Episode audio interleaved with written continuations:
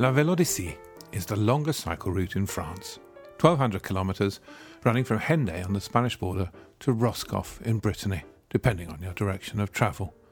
Most of it on special cycle paths, well away from cars and roads.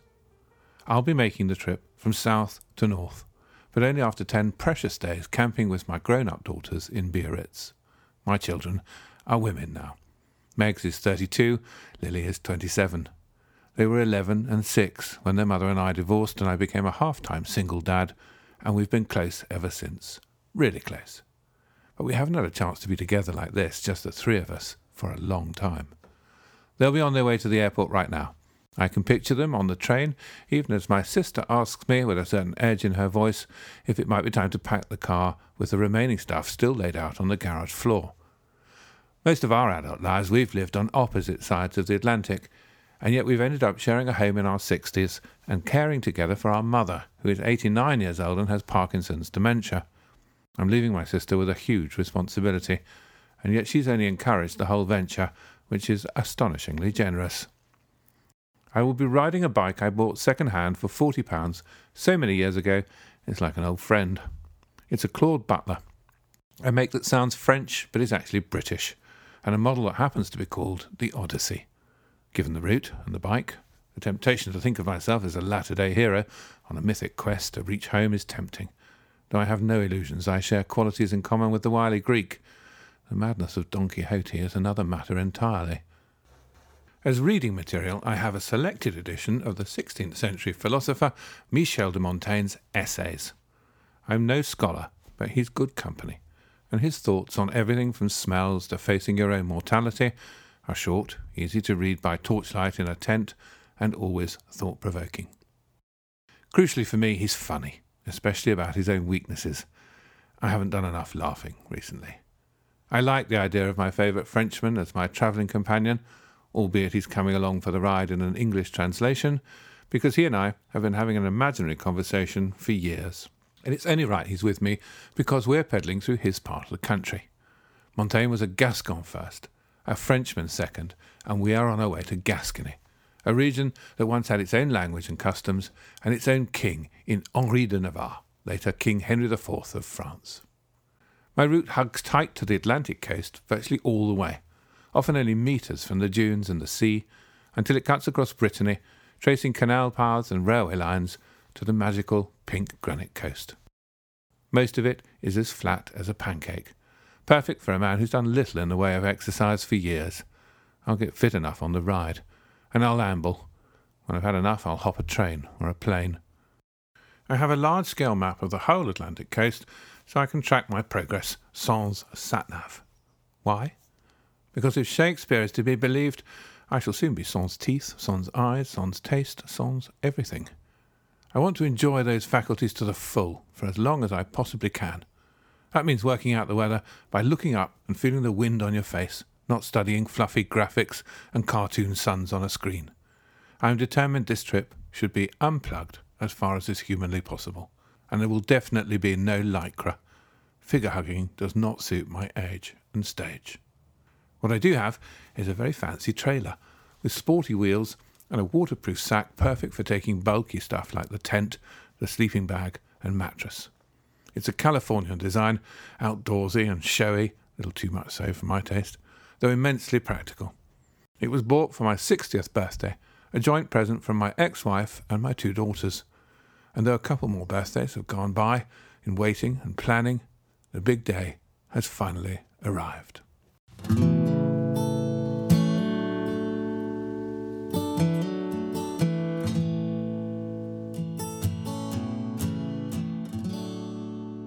There they are, standing close together on the concourse outside the terminal building.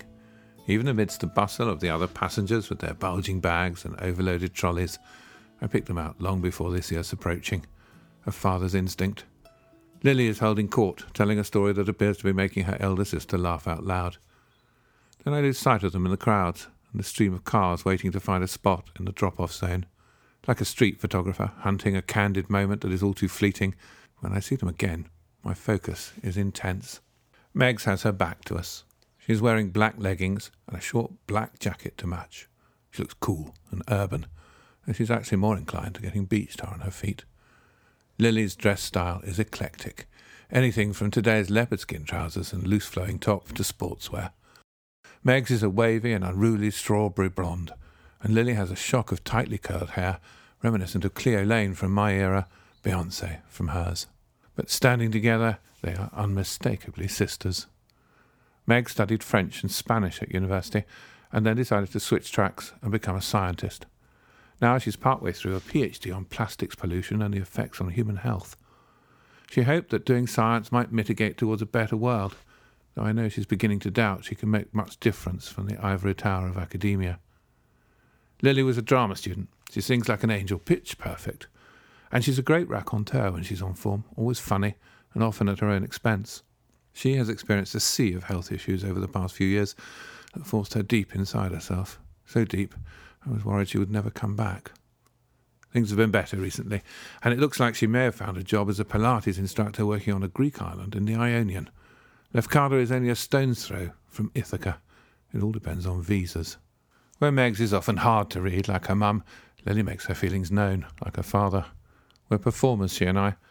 If that means we enjoy the sound of our own voices, I should say we love other people's stories every bit as much as our own, not least because we're prone to chewing away at our own psyches. We're each of us on odysseys, but with a chance to be together and share stories, if only for a little while.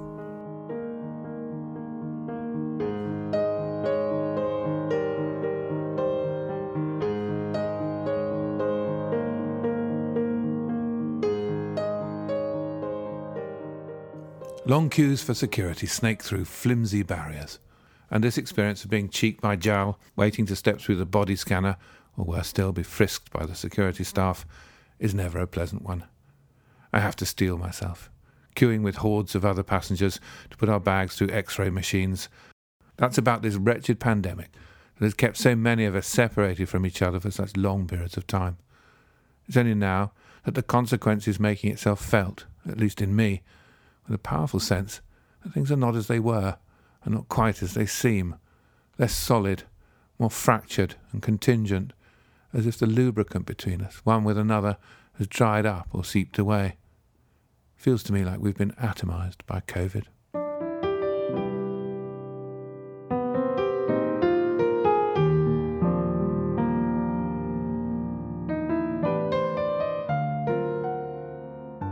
We're seated in one row over the wings of the plane. I've got the aisle seat, and looking beyond my daughters, I see the judder of the flimsy wings as we accelerate down the runway. We're climbing to 31,000 feet, where we'll stay for one hour and 20 minutes or so until we begin our descent to Biarritz, a coastal resort with a reputation for casinos and designer stores, a hangover from its heyday in the Belle Epoque at the turn of the 19th century. More recently, the seaside city has reincarnated itself as the surf capital of France's Atlantic coast. I've flown all my life ever since I was a child. My parents, our whole family, worked in the airline business, and cheap tickets took us around the world, often to places we couldn't afford to stay. And yet, all at once, I fear flying. I have to get a grip, or rather loosen my grip, certainly on the armrests. I should not feel this degree of fear or I should be braver in the face of my fear. It's not just flying. I'm beginning to find motorways violent and unpredictable places. I hug the inside lane, just like the old men I used to pass, shoulders hunched, fearsome concentration on their faces. I remember wondering if they had any idea of the havoc their caution was causing simply by being out of step with the rest of us.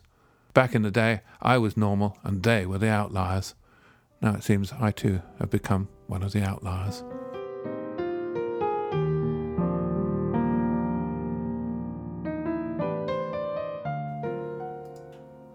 Dad? Megs is offering me savoury biscuits from a packet she's brought with her. We're almost there, and I've dozed a good deal of the way, just so I can take it all in. I take a couple and wonder at the two figures beside me, backlit by the bright sunshine pouring through the cabin window, having seen them so little of late, There's a familiarity to each of their faces, adult now, but with distinct traces of child, that sets me to remembering and wondering at the fleeting nature of time. What is it? says Megs. You're looking at me strangely. I'm squinting, I say. That's the, the sun. I'm also shocked we've got away with this. I can't believe we're all here together. I feel the tears I've had to get used to in recent times welling up again. Where do they come from? It feels like a kind of emotional incontinence and always catches me by surprise. My daughters notice. Sentiment in older folk is oddly disconcerting for the young. How can they be expected to understand that loss can be felt all the more acutely when everything we love is right in front of us? What do you see? I ask. Forest, says Lily, and the sea. I lean forward in my seat. I want to look down on the Aquitaine landscape beneath us, an historical region that encompasses the modern day département of Dordogne, Gironde, Landes, Lot-et-Garonne, and Pyrenees Atlantique. Through the window, I can see miles and miles of uniform green pine forest stretching all the way to the horizon in the east, with beaches marking the sea to the west, and to the south, the misty outline of the Pyrenees. From here, the flat land looks oddly like a carpet of astroturf. It was only a short time ago that wildfires swept through the Gironde, close to my intended route north from Biarritz towards Arcachon, destroying vast tracts of pine forest, threatening life and limb and forcing evacuations. Six thousand hectares were burning at one point in July, and just before I set off, I read in Le Monde that another fire, this time around Hostens, burned for two days only to reignite again, leaving Arcachon, Cap Ferret, and the whole area choking under a thick pall of smoke. Naturally, I wondered if I should come at all, not because I felt in any danger myself, but because a blackened landscape could only serve to remind me of the fragility of our planet, a fact I was trying hard to forget.